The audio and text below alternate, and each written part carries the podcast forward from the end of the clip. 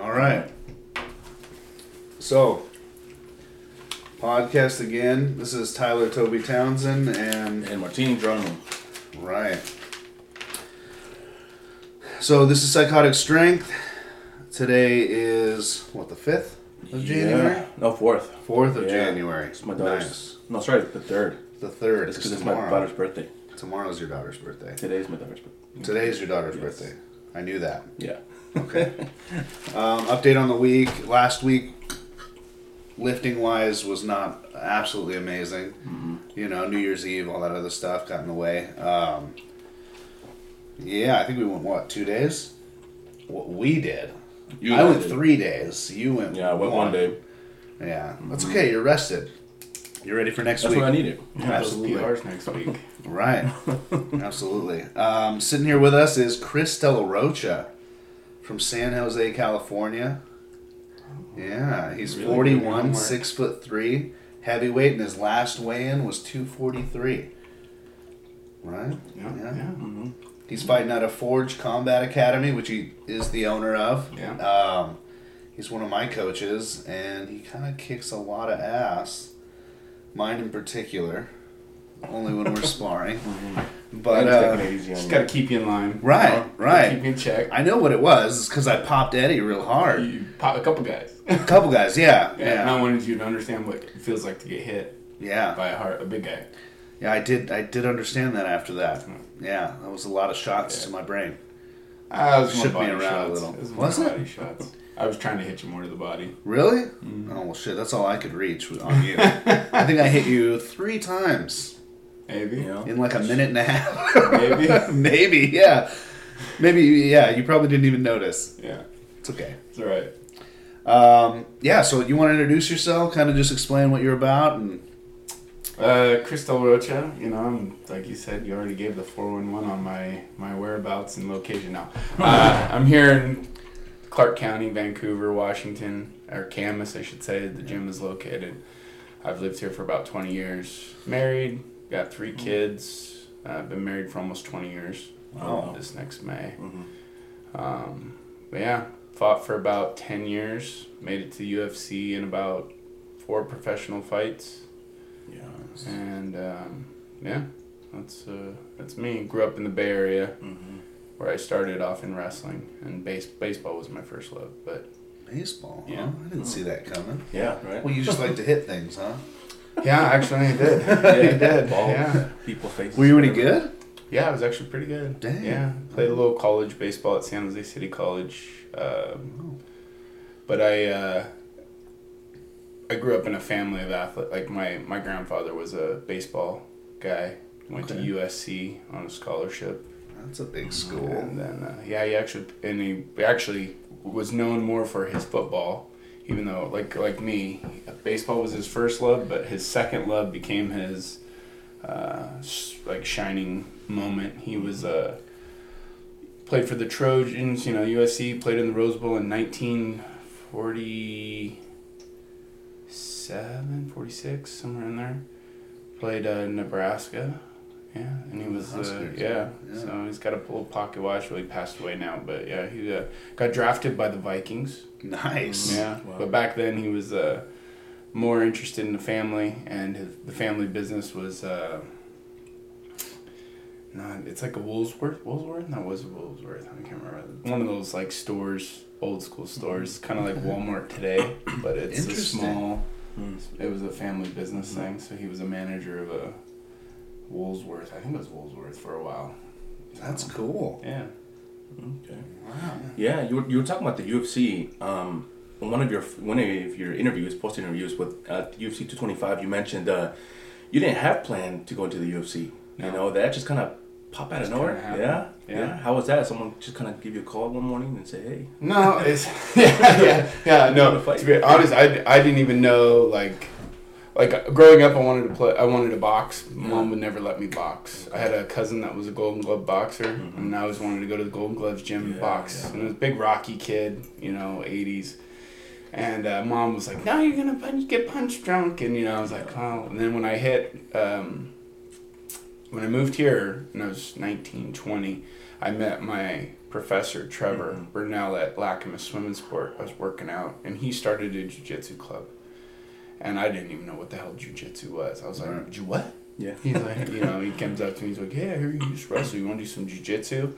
And I'm like, I'll try it, you know. And then did that for a little bit and kind of progressed through that. And then one day I decided we got a boxing coach at the gym. And I was like, hey, I want to learn how to box. So I started working with this boxing coach and John Kidiche.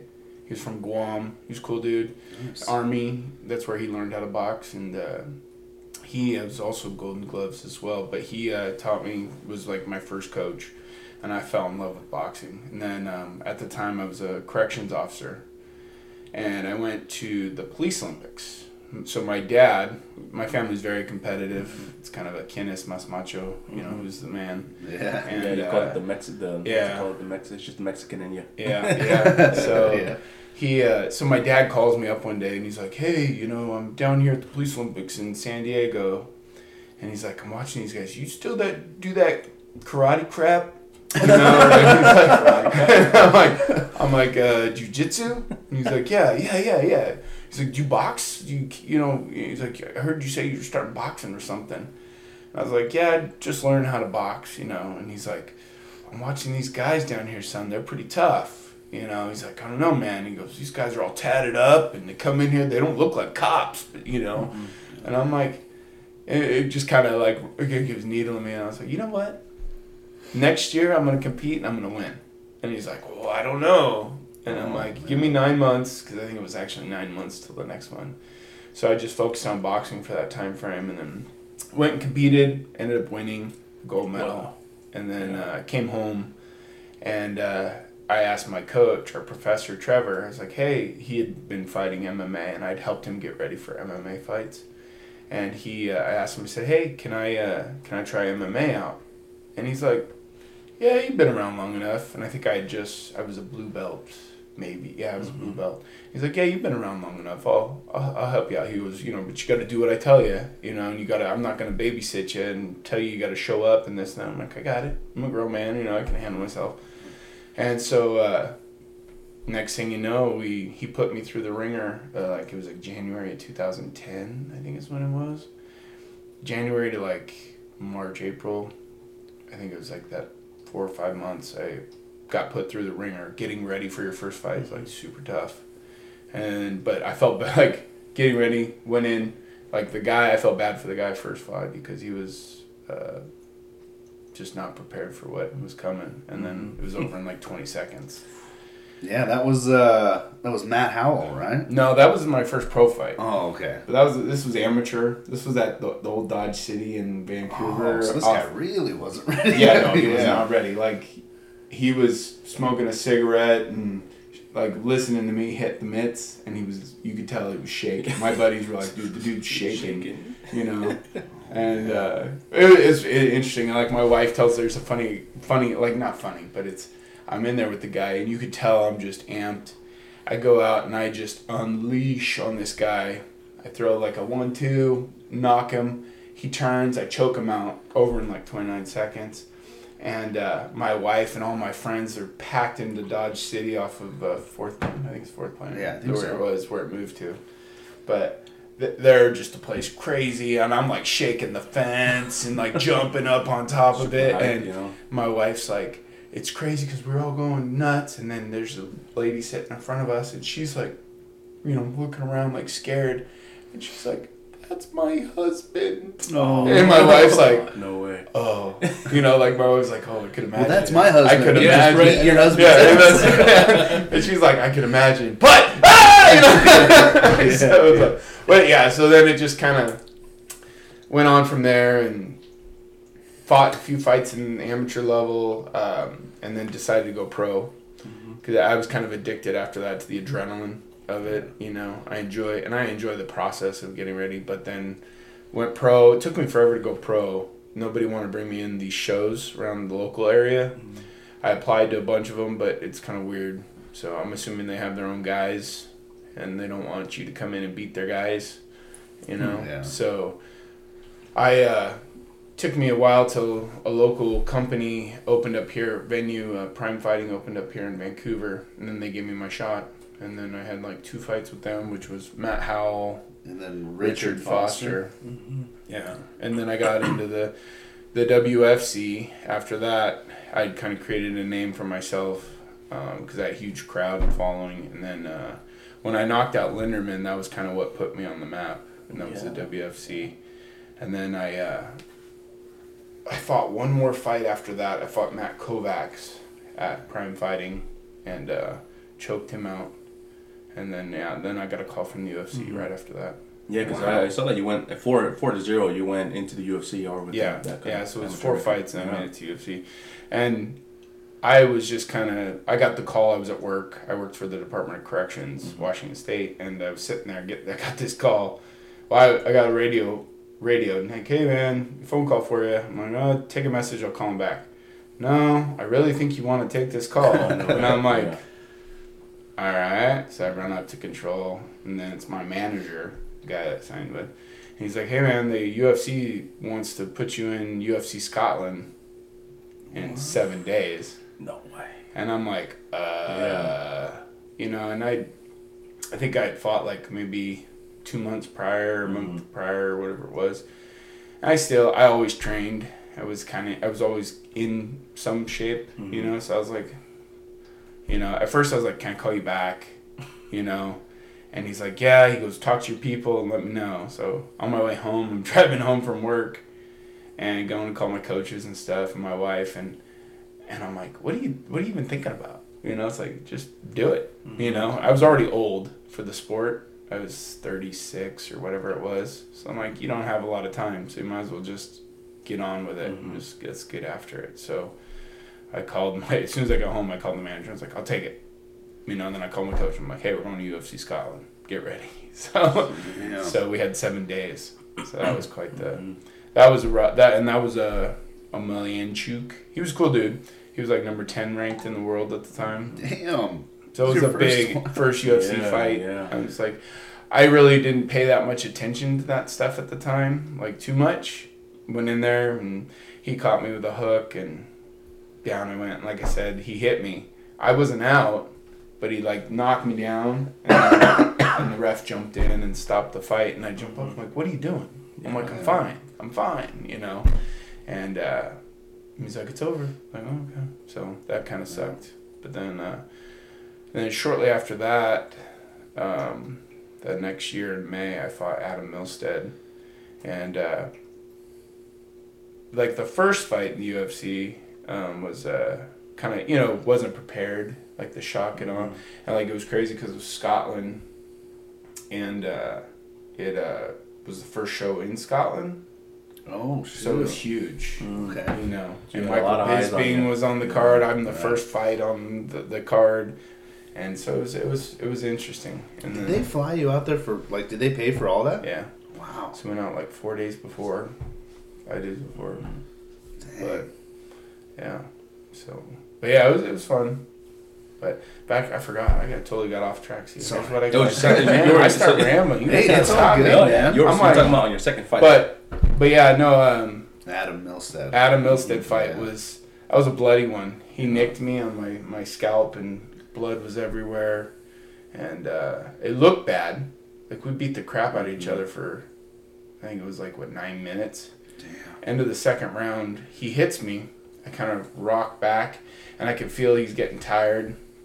And he hits me, and I kind of fall back into the cage. And I'm about to come off the cage, and I'm thinking I'm going to throw my right hand, shoot the takedown, and the ref jumps in. And I'm actually in the middle of a punch while the ref jumps in. And I'm like, you see me, I look at him, I'm like, what are you doing? And he's like, it's over. I go, what do you mean it's over? He's like, you've had enough. I go, had enough what? Yeah. I said, I'm in Las Vegas at the Mandalay Bay. I'm coherent. What the hell are we doing? Yeah. I was like, we've been beating the crap out of each other for 9 minutes. Why are you stopping this fight? I thought he was stopping to check blood and stuff. And he's like, no, it's over. Yeah. And then I got an apology, letter from the UFC. For that fight. For the ending, the way they go, we don't see the way the fight end like that. And so it was kind of but there's nothing they can do because it's the athletic commission. Right. That's in control of that. So. Gotcha. You feel like it was maybe they stopped it because you were still maybe your second fight and you're still a little new in it, or do they have some type of rule? I have no idea. The ref was new. Okay. So I don't think he ever refed in the UFC ever again after that fight though. Dang. So I'm assuming they said we're parting ways with that guy. Like don't want him in our because of just the way he. So. Mm-hmm. But, you don't want to see anybody die on your... No, but I'm not. Yeah. But, you know, if your guy's on his feet and he's throwing a punch still, like, not like I'm just like this, you know, like... Right. Punch drunk. You can't. I'm not punch drunk. I was actually still bobbing and weaving and, you know, so it was interesting. But yeah, making it to the UFC was never, like, the number one goal. Mm-hmm. It was just a, hey, let's try something new. Mm-hmm. You know? I was... in my 30s, early 30s, 32 when I started fighting. Mm-hmm. And I just was like, you know, I need something new. I need to do something different. I was kind of out of shape and fat. And you know, I just was, I had no motivation. You know, like, I just need something. I'm kind of goal driven. Mm-hmm. And, but the UFC wasn't like, it was just fighting. I wrote down, like, I think it was like in, when was it, 2000? No, it wasn't that. I don't know. One New Year's, I wrote down 3 goals. Be a better husband, lose some weight, and fight one fight. Those were my 3 goals that I wanted to accomplish in that year. It might have been 2009 or 2010. But yeah, so I did that. I was kind of, and I tried to check off the box on each goal that I wrote down. So I did it. And then, so, because believe it or not, I used to be 300, probably 40 pounds, 330. Yeah. Just be a big boy. Yeah. So. You're still a big boy. Yeah. Still big, but not as big. Not in a bad way. 240. Not big as I was. Yeah. So, oh, that's crazy, man. I wanted to talk about your fight where you brought up with DJ. Mm-hmm. You said you were a gusher on blood. He hit you on the nose. Was it a broken nose? Oh, yeah. Yeah? Oh, yeah. I spit the cartilage out. Oh, if you watch the fight... Yeah. If you watch the fight, he hit me, and I remember he hit me, and I was like, I kind of stepped back and shook my head, and I could feel like, you know, you have a loogie in your throat, and you're like, and I go, and I could feel it, like, it's hard, it comes in my mouth, and I can feel this hard, I can feel this little hard chunk, and I went, and spit it out, if you want, I don't know if you can see it, but I spit it out, and I'm like, and then the blood started. Oh, yeah, it was just gushing. The commentator was just yelling, "Oh man, you got it on my pants!" You know, what's her name? I can't remember. Yeah, it was that one chick. Some the white pants. Mm-hmm. Told her to. Nice. Right as I'm swallowing my steak, a nice little chunk of fat in my mouth. I know you like the cartilage. Yeah. Really? No, you're good. Oh, it was pretty funny. Yeah. Was it hard breathing and doing all that stuff? It's just I can't believe. You know, in the moment, I didn't even think about it. Yeah. Like I could feel the blood, but I wasn't. You know, you feel like the warmth of the blood, but you don't really think about. I was fine. I didn't feel like, you know, when I get hit. If you watch most of my fights, usually it takes me a hit or two. Mm-hmm. Like you'll see the guy hit me, and I kind of step back and I kind of do this little shimmy, and then I come in, and then that's when I pounce. You know, it's kind of weird. Yeah. For me, it's just an eye opener. Yeah. So. Got him with a good right at the end, too. Knock him out. Yeah, that overhand. Yeah. That's my move. What I like to throw is overhand, right? Mm-hmm. So that's kind of the... I mean, you see people throw it, but it's kind of the way you dip to the right and come over the top, it's... Some guys just throw it just from straight ahead, but you got to move your head to the right a little bit to get that off that center line, and then you bring your head all the way to the other side and you gain that momentum. So... Put a little more power into it than normal. Yeah. So a lot of guys will throw it like a windmill. Okay. Just try to go over. Yeah, just do that. So. Sounds about right. Yeah. That's all you do. Yeah. Every time. Yeah. That's what tore my bicep. Yeah. Throwing it out, just all wild. Yeah. Yeah. Yeah, I was gonna say you guys got that in common. Yeah. Bicep tear. It was weird. I've been lifting forever, and boxing's what did it. Well, like they told me, they go, it's not normal for boxers or people to tear a bicep boxing, so it was probably already torn. Yeah. You know, so I was like, okay, because I lift and do pull ups and And that's what the doc's like, you need to stop doing so many pull-ups because you're too heavy for that. Yeah. Like because I was doing CrossFit stuff, getting it for conditioning. Mm-hmm. And he's like, yeah, it's that jar on that elbow. He goes, you probably partially tore it. And then that when you clench your fist, when you hit the guy's face, it just popped. So damn. Yeah, that sucked. That was right after the Milstead fight. So okay. Yeah, that was like 18-month hiatus or whatever is that was described? It sucked. It was rough. I thought I was done. You know, it was like I had had a back surgery when I was 20. How old's my daughter? She's 6. She was just born, so yeah, I was 25. I had my back surgery, so damn. And then I have that bicep tendon when I was 36. I think I was 36 or 37. I'm like, shit, I'm done. I'm too old, you know, to recover from this. And here we are, 2 fights later. I did it again. So right, but I made it. Mm-hmm. But yeah, gotcha. So we focus a lot on strength, you know, because of what we like to do. You know, we do strongman and everything. But I guess in your opinion, what would you consider being an advantage in the ring? Being strong or kind of like skills, technique? What would you say? What's more an advantage, skill or technique for being strong? Yeah. I mean, skill and technique is always good, but size does matter. Mm-hmm. Yeah. You know, and like where I messed around with. The size thing on the Rashad Coulter fight. Mm-hmm. After my bicep tendon ruptured, I went to the UFC Performance Institute for a bunch of therapy, and I talked to the training guys there, and I was like, hey, you know, these guys they're getting bigger in the heavyweight division, and I walked around at that time right around 240, 245.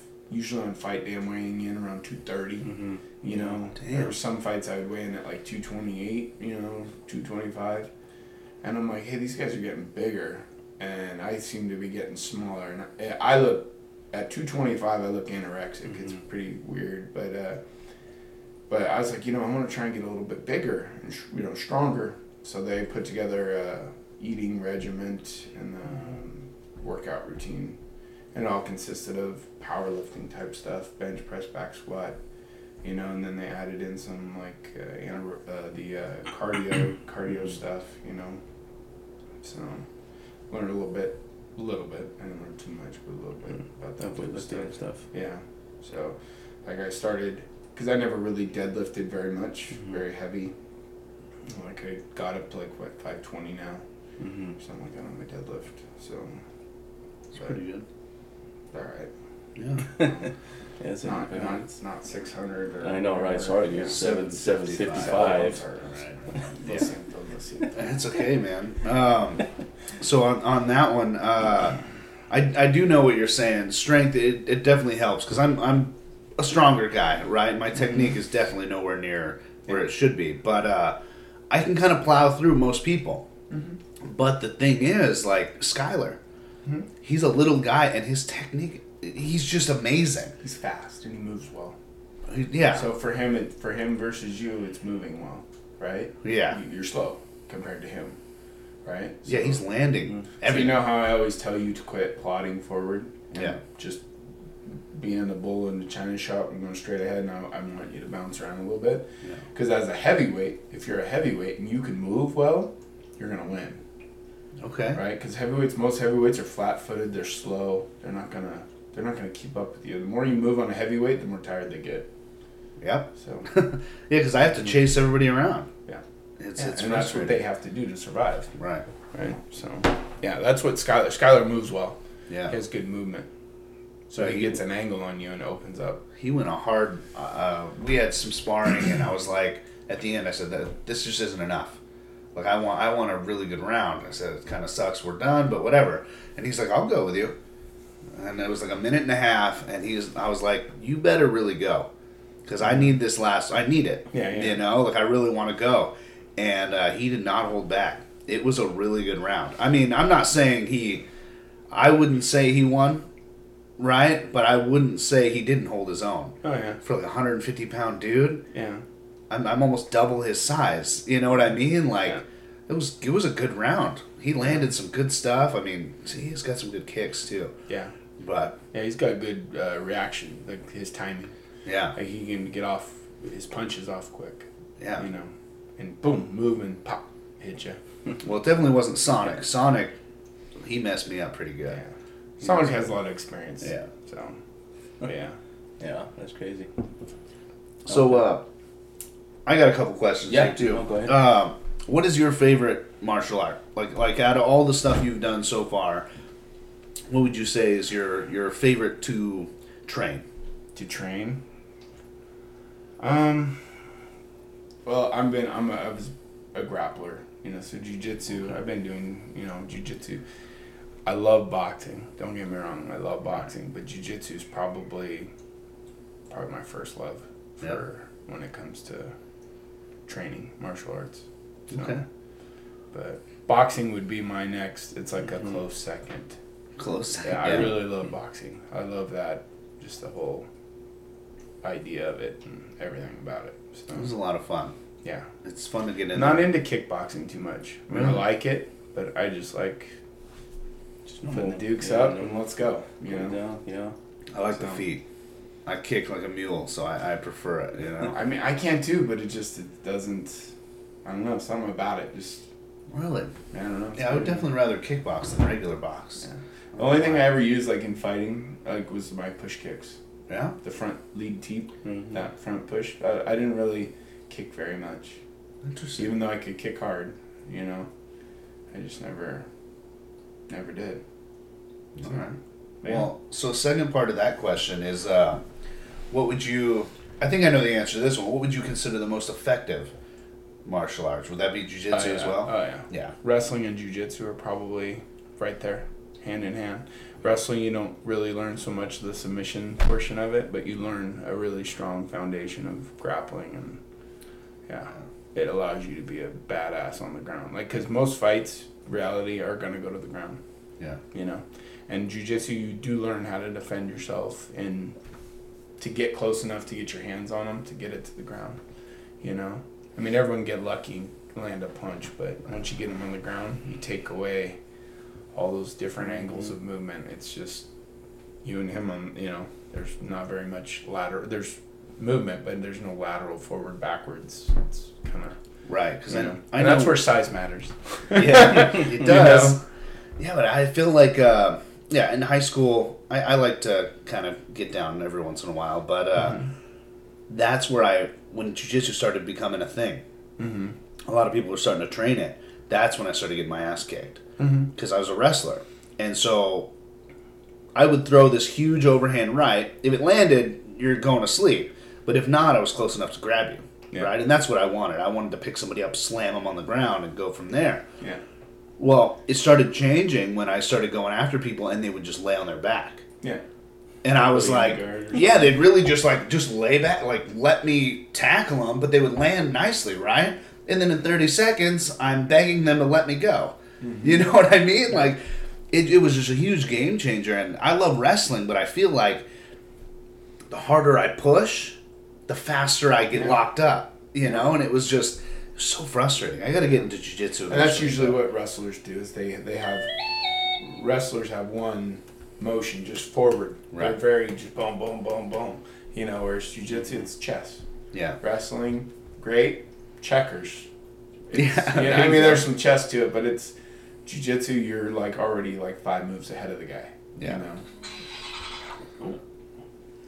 But so it's, you know, jiu-jitsu is probably... Yeah, that's what I was figuring too. Yeah. It's the most effective. But I got one question right here. If you can go back into the UFC or the WFC, wherever you fought, and you got the chance to fight with anyone, any weight division, who would you want to fight with? Who? Yeah. It could be present, it could be past. I don't know what you think. Who would I want to fight? You know, I really admired Randy Couture. Yeah. You know, I mean, he's a Gresham guy. You know, I met him a few times. Oh, no way. Is he? Yeah. Oh, wow. So, I wouldn't want to fight him, though. Yeah. I liked him. I liked Chuck. Okay. God, who would I want to fight? Yeah. During that time where Chuck Liddell and all those guys were in there, right? Is that kind of the time you were there? No. They were gone. They were long gone. Oh, okay. But I went to Chuck Liddell's gym down in San Luis Obispo. Mm-hmm. Even before I was in the UFC. Oh, okay. I went to just kind of check it out. My uncle lived down there. Yeah. And went into this gym to check it out. It's definitely a small gym. And, I don't know. Who would I want to fight? God, that's a pretty good one. You know, I never really, I don't know. I always wanted to fight Rampage.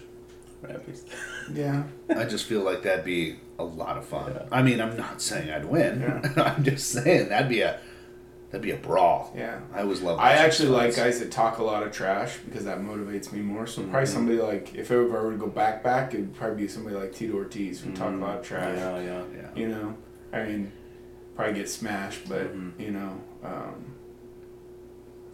But yeah, somebody, guys that talk trash motivate me. Mm-hmm. I don't talk trash. I'm not a trash talker, but probably somebody like that. I like talking shit. I love it. Yeah. Everyone has their own, you know, method. Mm-hmm. So, yeah, probably like Tito. Tito would be fun. Fun to get in there and smash it with. You're not smash it. You don't want to smash. You know? Hey, I mean, do what you have to do. You want to do that. We know who he's been with. You know what I'm saying? Oh, yeah. I forgot about that. Yeah. I don't think he's very relevant anymore. He's like a mayor of Huntington Beach or something like that now. No way. Yeah, he's our city council member. And that's crazy. Weird. Yeah. I don't know, man. Okay, I wanted to talk about that. You winning gold in the boxing Western States police and fire games. Yeah. So, how many competitors? There was three people other than me. So, okay. Did you have to fight all three of them? I fought two of them. So okay. But yeah, and then I ended up fighting this. I can't remember the guy's name. Thompson from San Francisco Fire.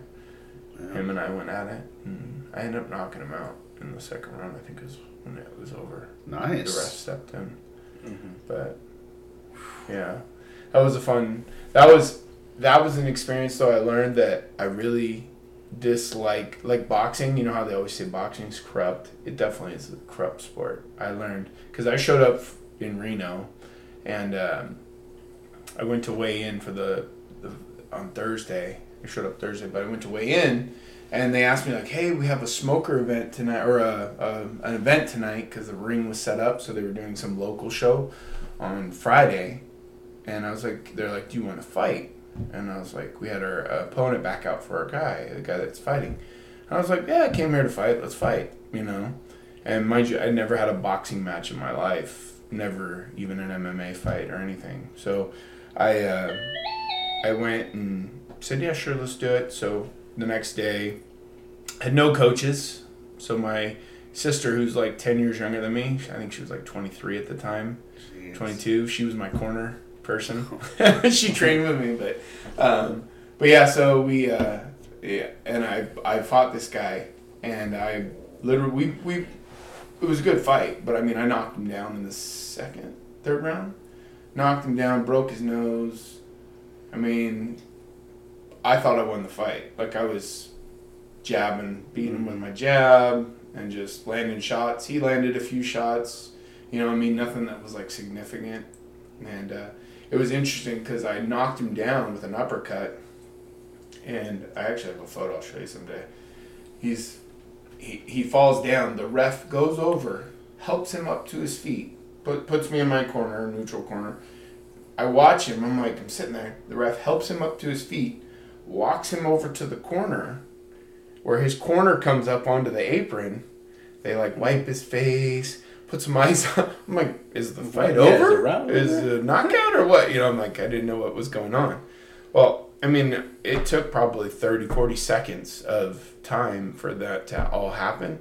And then he's like, they wipe him down and he's like, okay, come back, go at it. I'm like, again? I was like, I thought we were done. So we went at it and, I ended up just beating up on him again some more, you know, and then he, the end of the fight happens, right? And so a bunch of cops had come because my dad was there, and he had a bunch of friends that came to watch, and they were standing in the middle of the ring, and they raised his hand. And I'm like, what? I'm like, how does that happen? You know? And you could hear everyone in the crowd booing and stuff. And I was like, whatever, you know, just kind of whatever. Just for fun, you know? Anyways. Yeah. And so then I find out, though, later that the guy was like 10 or 12 and 0. They were getting ready for him to go pro as a boxer. Mm-hmm. And then here I come, 0 and 0. Mm-hmm. You know, and just beat the living crap out of him. And I was like, well, okay, I get it, you know. But, like, the next day when I was getting ready for the police and fire games, the head commissioner, Nevada State Athletic Commissioner that was there, that kind of oversees. So you have your judges that sit ringside, and then there's somebody that sits ringside as well, but he's in charge of all of them, the three judges. He's the fourth one that oversees. So if there is, like, some questioning or you challenge it, you appeal to him, and he has his scorecard, and then he can say, well, no, they're wrong, you know, type of thing. And that has to do with like USA boxing rules and stuff. But he came up to me when I was getting my hands checked for wrapping and stuff, and he's like, hey kid, he goes, how come you didn't challenge that fight yesterday, or the file a grievance on that fight yesterday? And I was like, didn't know I could, you know. I was like, I just assumed it was over. He's like, oh. He's like, no. He goes, you should have, you have like 10 hours or whatever it is from the fight to challenge it. And I'm like, oh, I had no clue. I just assumed it was over. I said, plus first fight. And he's like, that was your first fight? I was like, yeah. And he's like, oh, that kid. And then he told me the kid was like 12-0 or whatever it was. And he's, you know, a local kid getting ready to go pro. And I'm like, oh, I guess, you know. And I was like, in boxing, that's why boxing is corrupt, and people don't like it because of stuff like that. So, yeah. That's crazy, man. But yeah, all my other fights, the Police Olympics, they're pretty short. They're over in the second round, first or second round, they were done. I stopped both guys, and that's when I came home and was like, oh, let's try MMA, because I'd won a bunch of jiu-jitsu tournaments around here, local ones, Portland, Seattle, Eugene. Went up and down the I-5 corridor, grappled in jiu-jitsu tournaments. So nice. Wanted to try to mesh it all. Did you finally got your black belt, right? Nice. Yeah, about a month ago. It says it still says on there you're purple. On my the pro. Yeah. No, I haven't. That hasn't been updated in forever. Yeah. But yeah, I just got my black belt. It's long overdue. Mm-hmm, yeah. Well, I won't say it's long overdue. It's just my own doing. Like, because I did so much MMA, I didn't focus on the gi as much. So if you're not in the gi, you don't earn your stripes. Really? Mm-hmm. Okay. Yeah. Dang, because I wanted to do the gi-less one. The gi thing kills me. Because it's just that kind of white suit. Yeah. Like people call it the karate suit. Right. But it's just it's frustrating to know that someone can choke me with my. But that's the whole point of it. Yeah. Yeah. I guess. Yeah. Learn how to defend that. Like, you're wearing. I could choke him with this jacket right now. Oh my goodness. That zipper. That zipper. I could do with that t-shirt. Yeah. It's quite a few ways, man. So what made you want to teach? Because I know you got Forge Combat Academy now. I know you dabbled in jiu-jitsu, boxing. Mm-hmm. Obviously the championships, UFC. Yeah. What made you... I enjoyed coaching. Yeah. I coached baseball. I've coached softball, coached soccer, high school level, little kid level. Nice. I've done all those, and I enjoy coaching. I think I always knew I was going to be a coach. Like, when I got to high school, I always would be... I rode the bench a bit in high school because I chose to wrestle. So because I chose to wrestle, I was always late for baseball. So coach wasn't very high on that, you know, so I was kind of when my best friend played first base. Yeah. And I played first base. That was my position. Yeah. And my friend was good. He was really good, you know, and he's a good pitcher too. So when he'd pitch, I'd be put in to play first base. Okay. And But, you know, I mean, it is, I got it. I knew my role. But when I was there, I was on the bench. I would listen to the coaches and how they would talk or how they would deal with kids, and just in general in practice, you know, watching how they coached, things they did, drills they did, that type of stuff. And just kind of, and I realized as I was going along in my career in baseball in high school, I started coaching other guys on the team from the bench. Right. You know, when they come in after they'd be done up at their at bat or at a play in the field, I said, well, maybe we should have done a little shovel pass to second base rather than try to go for the guy at home. You scared me. You? Every single time somebody lets him out or does something, I'm sorry, man. That's my dog, by the way. Yeah. But yeah, no, so I realized, and then I enjoyed coaching. I coached my sister in soccer and high school softball.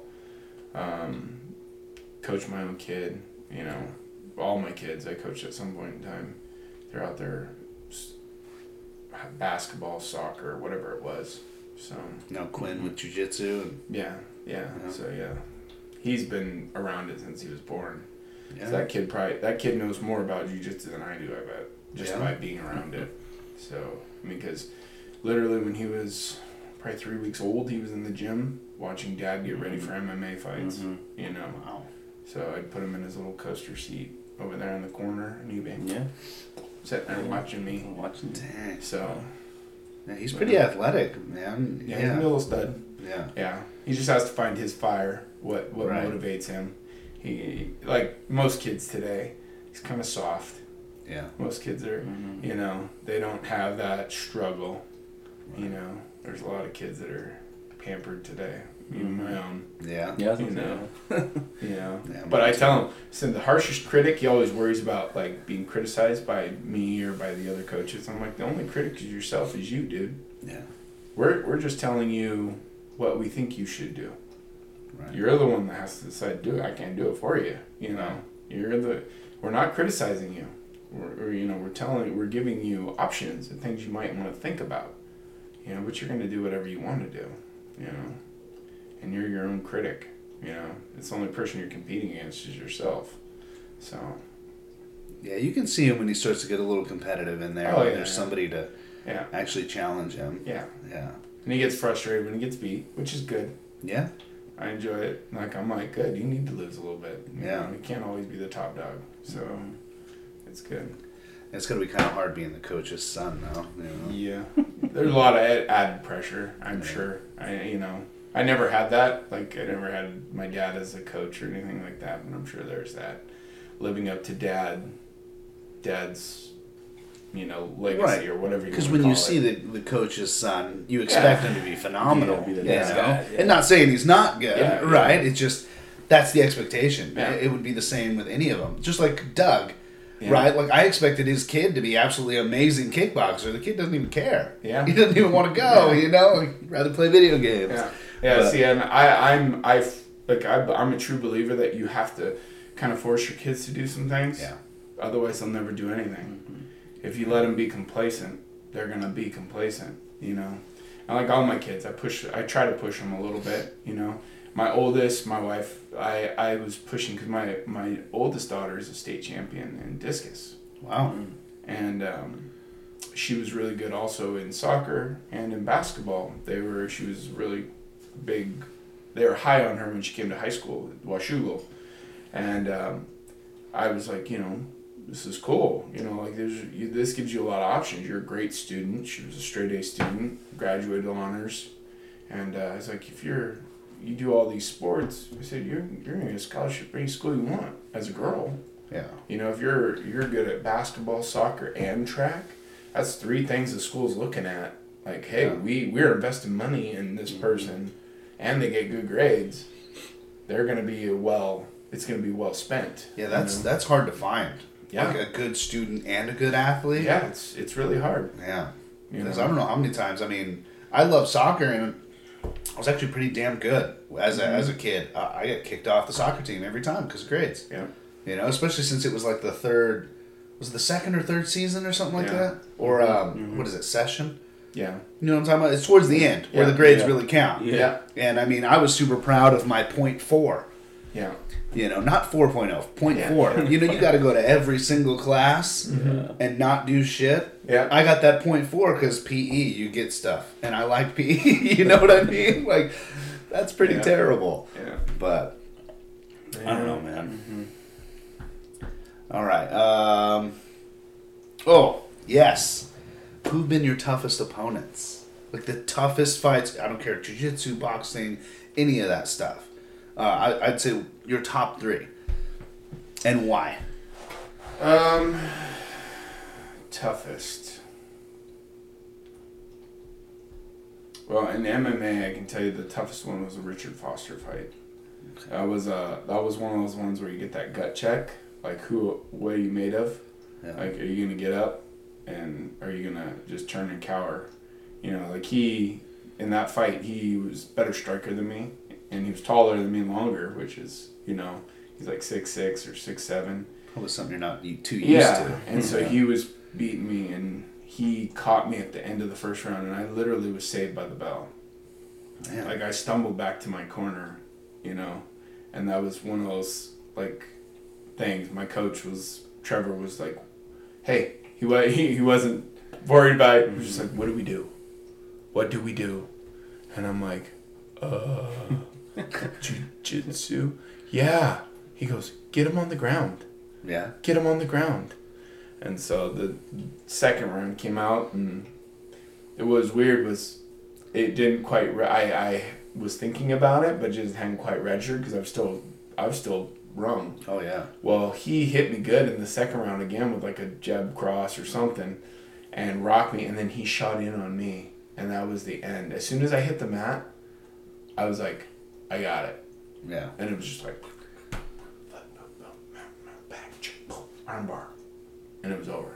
But it was one of those ones where I was surprised. Like, it was. So you were kind of lucky he shot on you. Yeah. Yeah. Okay. That was a tough fight. That was probably one of the hardest things ever. The boxing one in Reno, that was a tough pill to swallow. That wasn't tough, but it was a tough pill to swallow. Right. The Adam Milstead fight was a tough fight. Yeah. That was good, because we're both athletic. I think we're both really athletic. We're both hard-headed. And that was probably my third toughest fight. I looked him up because as soon as I saw Adam Milstead, that name rung a bell. And I didn't know from where or what, but I looked him up. Apparently I don't know who the hell he is, just rang a bell for no reason. But damn, that guy looks like he's just been stomped in the face constantly. Yeah, he's got the caveman face. Yeah, dude, it's just like all flat. He's a nice guy. Great guy, yeah. Okay. We went to the UFC athlete retreat, and we hung out, got to hang out. I didn't know anybody, you know, and I just was looking for somebody to talk to, you know, because you got all these guys that are there that have been in the UFC forever, you know, and... It's probably hard to walk up to one of them, huh? Yeah, I mean, you know, it was cool. I met Stefan Struve, Rashad Coulter, or Rashad Evans, I mean. Really? Tree trunk legs? Yeah, I met Sugar Rashad. Yeah. I met Damian Maia, Nogueira's, was it Big Nog? Big Nog was there, met them. I mean, it was weird, because like a lot of, like Maia, Nogueira... those are guys you looked at when I first started watching the UFC, and they're like, oh shit, I'm here with these guys. Like, right. Like, there's this photo they had on the screen, it's like, there's your face, my face is there, you know? Yeah, with them. You know, it's like, holy shit, you know? Crazy. I remember watching Rashad Evans in the UFC heavyweight Ultimate Fighter show, you know? Right. And I'm just like, fuck, I'm here. I'm here. I did it. It's fucking pretty cool, you know?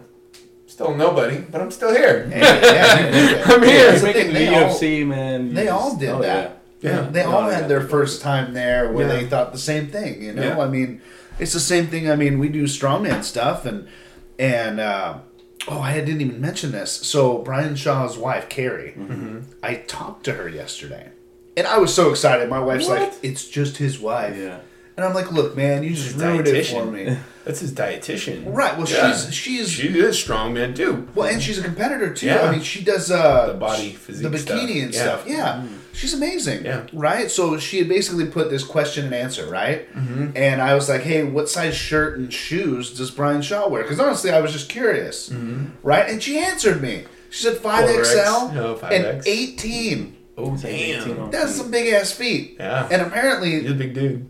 The thing that they're nerds about or whatever is shoes. Mm-hmm. I'm like, poor Brian.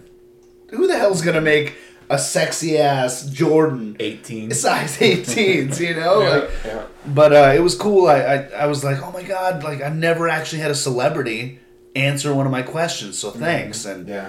And she's like, oh, she answered me back. Oh, I'm not a celebrity, but... You know, thank you, super humble lady. And I just kind of went in and I explained, well, I kind of just wrote her a paragraph, right? Just because I'm like starstruck, I'm super excited. Brian Shaw's like one of my idols. I get it. I watched Strongman growing up. So yeah. I know.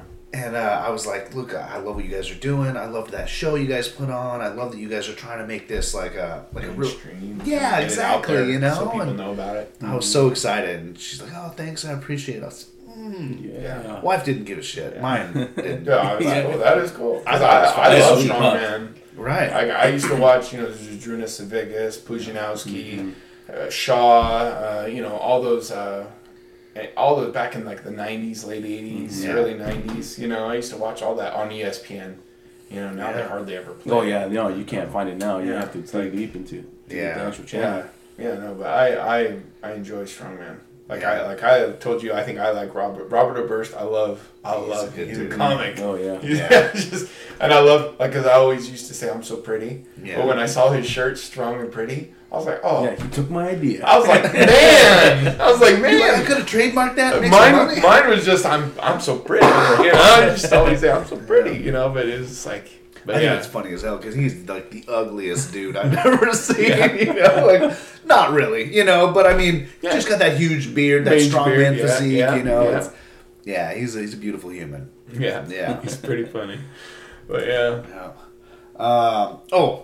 who is your martial arts idol? Idol? Yeah, like if you were to like when you were growing up or as you were training, who was somebody that either you wish you were or just Jean-Claude Van Damme. Really? Yeah. No, I wouldn't say he's my idol. He's a cool dude. He can still do that leg kick. Yeah, thing. I mean, I grew up watching those blood sports, you know, kickboxer, martial arts. You know, to be honest, I never even thought about martial arts. Boxing... Mm-hmm. Yeah, I get that. I am boxing. Okay, go for it. I like growing up. I watched Tyson. That was my biggest. Tyson. Yeah, I love watching Tyson. That'll get into another question I have here soon. Mm-hmm. But I mean, we used to always get together and watch the boxing matches. He's so much fun to watch. Yeah, mm-hmm. Not recently, but I thought that was good. It was a good fight. Yeah, I think they had a side agreement like.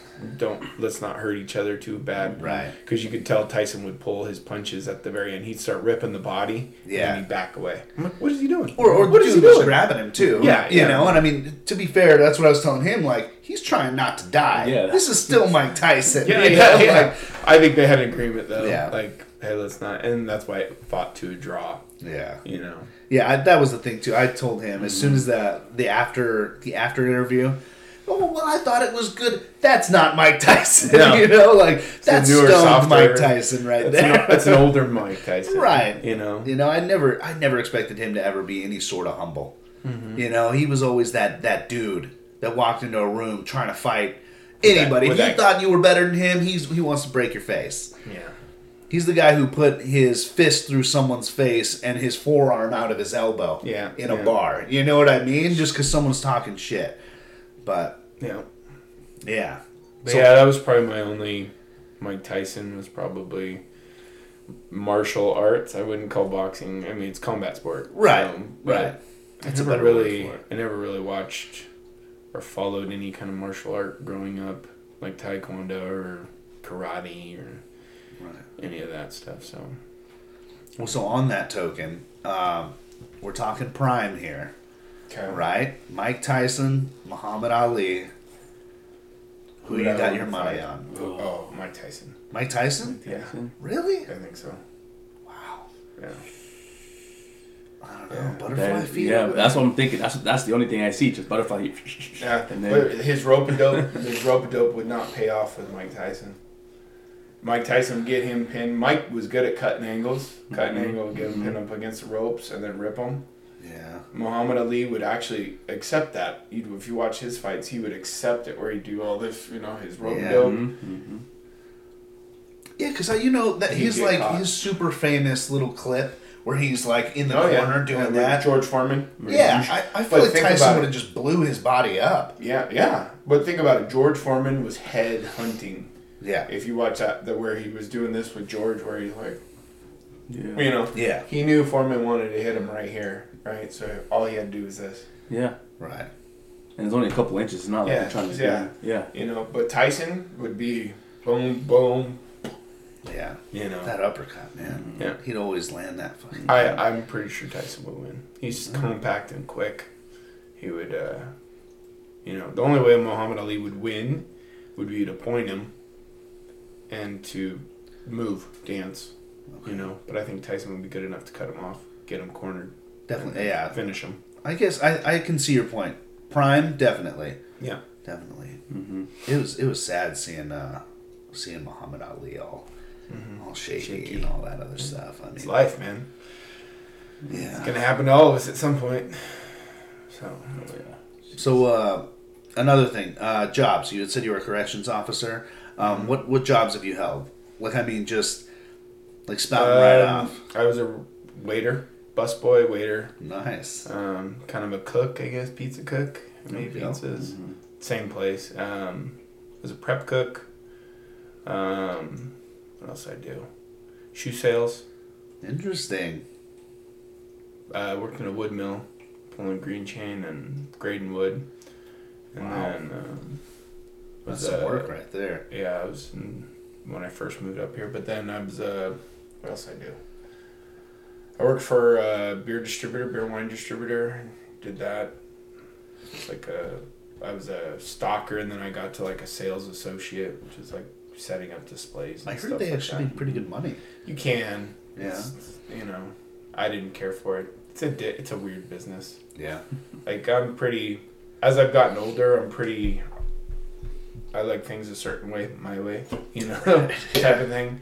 And in that business, it's not very, because you're having to work with other people and you do things, like I would get things set up a certain way and then someone else would come in behind you and mess it up. And it's like, yeah, that'd be frustrating. Yeah, but I don't know.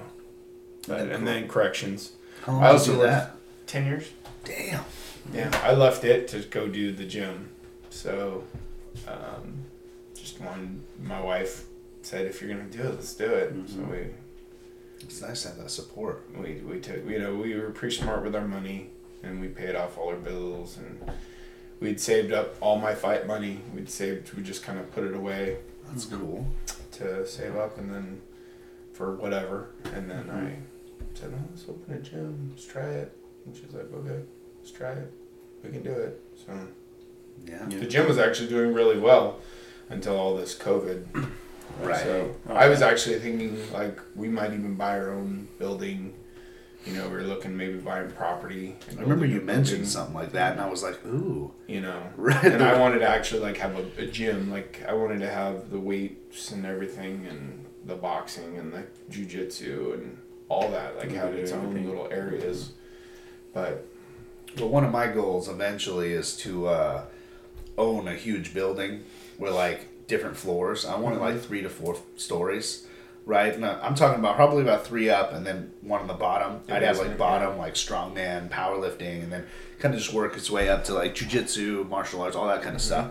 And but the plan would be with that is to have people in there that I know and trust and all that other stuff, and they wouldn't necessarily like pay rent, right? The plan would be more of like I get to train for free. You know what I mean? Like, I don't care. I own the building, and I mean, they're in there making money. If everybody's making money, everybody's happy, right? And not to mention, if you don't make people have that overhead and stuff like that, then they Yeah, but you got to make it worth something, because then people will take advantage of something that's free. Right. Nothing's free, you know, because it's just like free college, or people want all this. Yeah, somebody's paying for something. It's not free, and when you don't pay for it, you don't realize the value in it. So. Okay. Yeah, that's true. Good thing to think about. Mm-hmm. But I'll let you know when I got my building. Okay. If you get it before me, I'll have it too. All right. Competition. Just take advantage for a little bit. All right. I got a couple more. I know you're on a kind of a schedule, but okay. So the internet says the best pound for pound fighter today, mm-hmm. John Jones, mm-hmm. Khabib, mm-hmm. and then Demetrius Johnson. Yep. Do you agree with that, or you got somebody else you want to put in there? That's pretty accurate. You know, I was surprised Connor is put at 7th. He's not that good. Really? He's not that good. He's a one-trick pony. Interesting. Yeah, he was just saying he's good. Like he's good. Just, I won't get him. He's good, but he's not that good.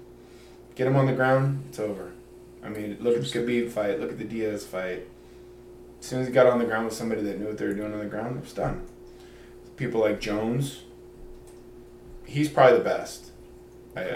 Johnson and him are probably like the best. You get them on the ground, they can get back up if they need to. Right. You know, and on the feet, they can beat you too. When I like that Jones is super, what do they call him, unconventional in the way he fights. It's just weird. Yeah. Unorthodox. And like Khabib, I think can be beat by somebody on the feet. He's great on the ground, but I don't think he's as good as people.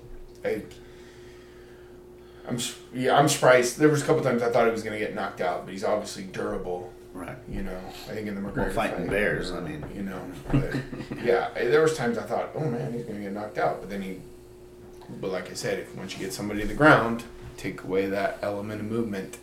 Right. It's easy for you. And of course, you're going to be pushing your strengths in all your fights. Oh, exactly. Okay, and then all time. So internet again. Of all time, they got GSP, John Jones, and then Anderson Silva as the top three. GSP, John Jones, and then Anderson Silva. All time. I don't know. I'm surprised Randy Couture is not on there. To be honest, like just I'm not. So he was on there. He should be in the top three. Because he held championships at both heavyweight and light heavyweight, and he did it as an older person. And it's like, just to think about him if he was younger, whether he would be able to withstand some of those younger, newer guys like John Jones, probably not, because they are so unorthodox and they are very well-rounded, because we have a new generation of people that grew up with MMA that are developing, like my kid. You think if he were to stick with it, it'd be like crazy to see what he could do, you know? But yeah, I'm surprised. GSP, John Jones, and who was the other one? Silva? Anderson Silva, Yeah, that's pretty accurate. Okay. My number one favorite is always going to be Fedor. Fedor Emelianenko? Yeah. Yeah.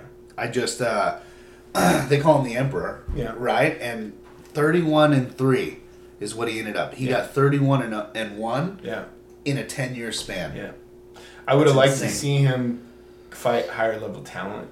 Okay. Yeah, like if you know, like he came to the UFC too late, I think, in his career, because he came to the UFC and got beat.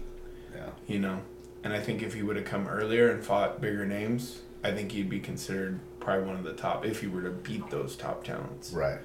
But like he came to the UFC and he was like me. I tell my wife, it's like if I would have not hurt my back when I was 22 and actually did this, who knows what would have happened? Right. You know, because I was just too old. I was 36 years old.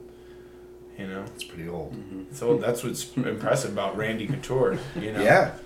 You know, and like my last fight with the Kraken, I forget his name. What's his name? Juan Adams. Juan Adams. That was where I felt my age. Really? Like I was in probably the best shape of my life, but I went out there, and first round he took me down, which I kind of expected. I survived, and. Got back up to my feet, and I knew, okay, we're not going back to the ground again. And then I started beating him with my hands. But that third round, going into the third round, I thought I was feeling good at the end of the second. I'm like, I feel good. I'm going to knock this guy out this next round, because he was just kind of slowing down. And then that third round I came out, and I want to say it was like a minute in. All of a sudden I was like sitting there, I was like, throw a 4-punch combo, pop, pop, pop, pop, you know. And then I was like, went to go throw the 4-punch combo, and I went 1, 2, and then I stopped. And it was just like my head was telling me to do something, but my body was like, yeah, we're done. Oh, no. You know? Yeah. So it was kind of a That's realizing. Hard, I told my wife, I was like, I think I'm just too old for this shit. Mm-hmm. You know, I was 40 at that time. Yeah. Damn. So, that's crazy. All right. This is pretty controversial. I was debating on whether I wanted to ask you or not, but... Who's the sexiest man alive? Chris Del Rocha? No. It's definitely me. How do you feel about steroids in sports? Steroids?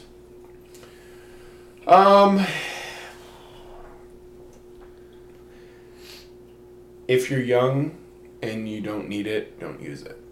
Right. Okay. I can appreciate that. Yeah. That's probably obviously there's some negative side to steroids, you know. I'm personally never going to use them. Testosterone, maybe. Yeah. You know, which some people say is a steroid, but it's not really. Right. It's natural. Just if you're getting your levels back to normal. Yeah, you're just bringing your levels back to a normal level, you know. But, steroids, I think they should just have, they have no place, you know, but... now, you're talking all sports in general or just combat? In all general. All general, okay. Yeah. All right. You know, I would, it's definitely a performance enhancer. Right. You know, it is. Absolutely. Barry Bonds, Mark McGwire, Canseco. Right. But on Barry Bonds and McGwire, I mean, they brought baseball back. They did. It's into being relevant. Same as Sosa, but right. I mean, you know, yeah. So, I mean... It's just... I think that I want to see the best athlete science and humanity can produce, right? I mean... Well, if you want that, then you need to make it... Legal, all the way across. All the way across, right. Yes, yeah. But if it's illegal, and it has some negative comments, things that come with it. Right. You know, and it's not a naturally produced substance. Well, so the thing, too, is what I was thinking about is if it were legal, which is... My thought process on it, if you're going to make it legal for some, it's got to be legal for all. Yeah. Those people who are doing it now, sneakily, are going to go fucking nuts. Yeah. Right? And so then you're going to have almost the same up and down that you have now. The people who probably just are doing it to stay relevant, and then the people who are 25-ish who didn't need it to begin with and are going fucking insane and crushing people. Yeah. Right? It's funny that you talk about this because the first fight in the UFC, Milienjuk, who's from Poland, I think he tested positive. It was right when the UFC transitioned the testing and all this and the performance enhancement. And from what I don't know for matter of fact, but from what I understand, a friend of mine told me that he actually tested positive, got suspended after our fight, which is pretty crazy, But yeah, it's just, I don't know. You take away the natural beauty of the sport, I think, by injecting that into it. Yeah. You know? Yeah. No, I agree with you. Yeah. There's some purity. Bad. You know, pure combat. Like back to the Greco-Roman crap. Two men punching each other in the face. Yeah. Yeah. It's mano-a-mano. Yeah. Right. You know. Yeah. I heard that in ancient Greek, they put oil all over each other, and the winner was whoever got... They're taking the other one's butt. Wouldn't surprise me. Yeah. I mean, hey, I would say you won. If that's what happened, I'm out. There was some freaks back there. Right. Exactly. Look at Nero. They got to do it. Look at Nero. We went over the one-person fight. Dream vacation. I got 3 questions left for you. Dream vacation. Somewhere in the Caribbean would be cool. Nice. Just somewhere sunny, beaches. Yeah. Sunny beaches. I enjoyed the heat. I've already been on there. I've traveled. I've done, you know, so it's. I lived out of a backpack for 2 months, so it was pretty fun. Nice. When I was like 19, 20. That does sound like a lot of fun. But hot Caribbean sand, oceans, bikinis. Right. You know. Or somewhere you can flaunt that man thong. Yeah. Absolutely. Exactly. I appreciate that. Or in reverse. Right. Never thought about that. I mean, hey, go for it.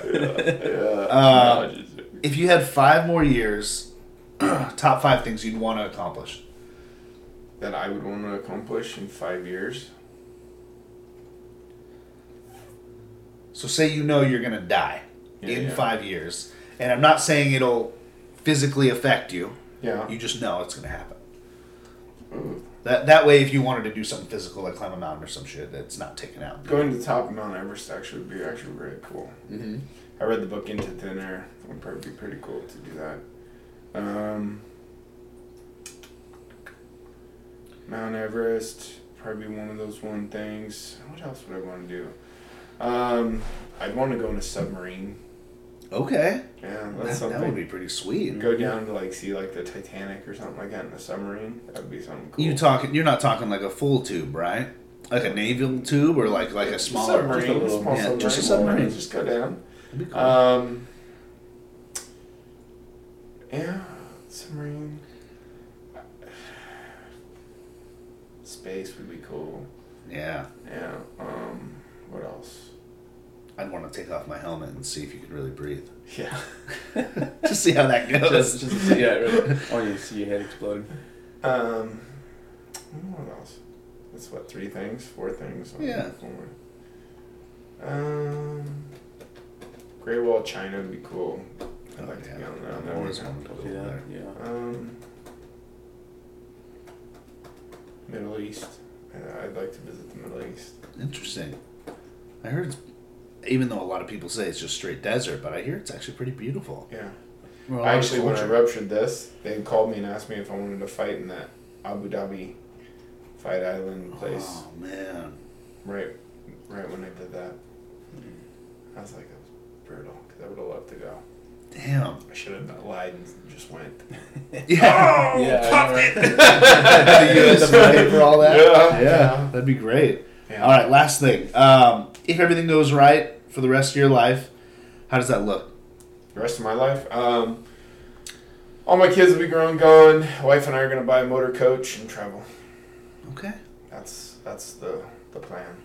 I like that one just came right out. Yep. You know exactly what you're looking for. Yep. All right. You got anything else? No, I think I'm good. Yeah. Okay. Yeah, it's pretty exciting. I think that was pretty fun. Meet you. Cool. Hear your story. Meet you guys. That was pretty cool. Yeah. I will see you Monday. Are you open Monday? No. Yeah, we're there Monday. No one's open Monday. No one does things anymore. Oh, yeah. Right. That's right. Yeah. We're closed. We're closed, yeah, forever. All right, so we do this little segment at the end here. We do dad jokes. 5 dad jokes each, and we see if we can laugh. Right? And make the other one laugh. Ooh. So your thing here, unless you know any offhand... Okay. Would just be to try not to laugh. Okay.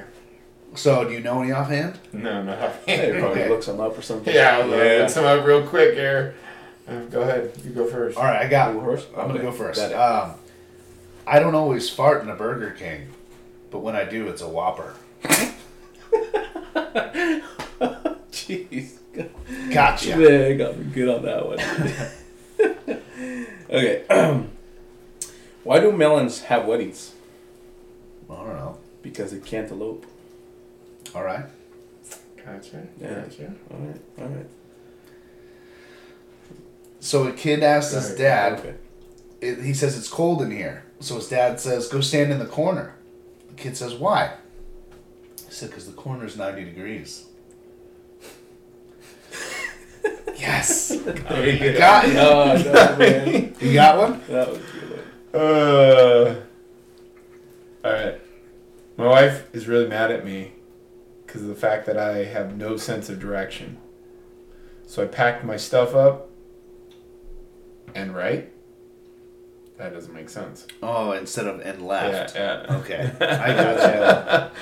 I get it. Ah!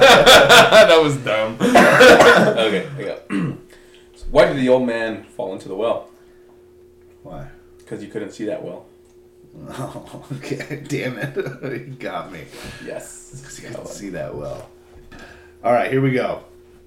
How many times do you have to tickle an octopus to make it laugh?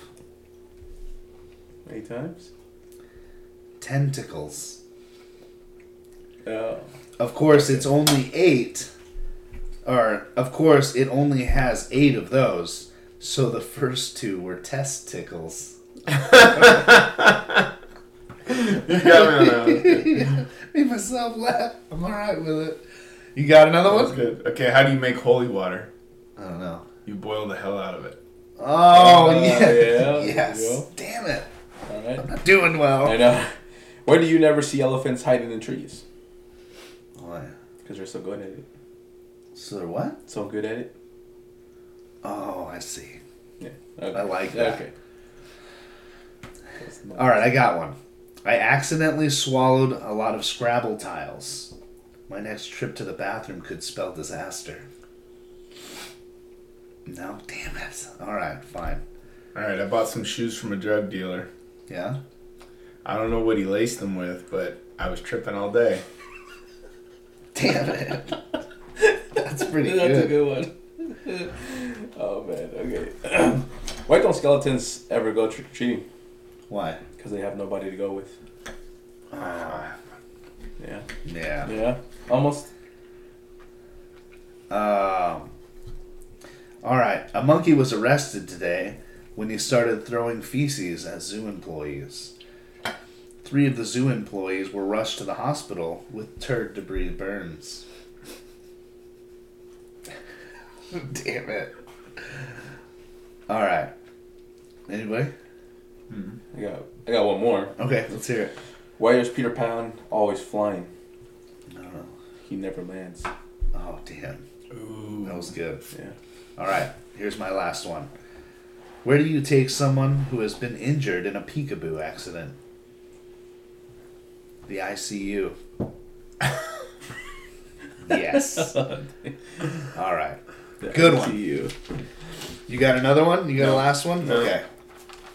All right, so this was kind of our introducing Chris De La Rocha, our first interview. Mm-hmm. It's time for a shout out. You got your shout out? Yeah. I got Tom Stoltman. Okay. Tom Stoltman, one of the brothers. You know, they're the first brothers that ever competed together in the strongman. Tom, he's the younger brother, 26 years old, man. Damn. And he's been competing for the last 4 years, I think it was, and he just got second this last 2020 Strongest Man. At 26? 26 years old. Damn it. 26 years old. All right, I'm going to have to break his knees. Mine's Mike O'Hearn, and the only reason is I was watching a couple of his videos. I like how funny the guy is, and he's amazing. Mm-hmm. His physique is incredible. Oh, yeah. He claims to be natty. That he always has been. Okay. If that's true, I mean, everyone says if he is actually natty, then he's an alien. But for being 50 years old, right? Yeah. Jeez. I mean, just age-wise, that guy's phenomenal. But you got anybody you want to shout out? I'll give a shout out to my mom. There we go. She just beat cancer. Dude, congrats! Yeah. Well, she just finished chemo, I should say, but she beat it. Good. Good, man. That's really good to hear. Cancer's kind of getting everybody lately. It's a scary one. Yeah. All right, well, thanks for listening. Again, this is Tyler Toby Townsend. And Martin Geronimo. And Chris De La Rocha. All right, thanks for the interview. We're going to sign out here. Make sure to check out Instagram, Facebook, and Twitter. I just did Twitter. We got Snapchat yet? Not yet. Okay, Snapchat's coming soon. Look out for the apparel coming, and then... Again, February is when everything's going to really start hitting. So, thank you guys. Talk to you later. Signing out. Bye.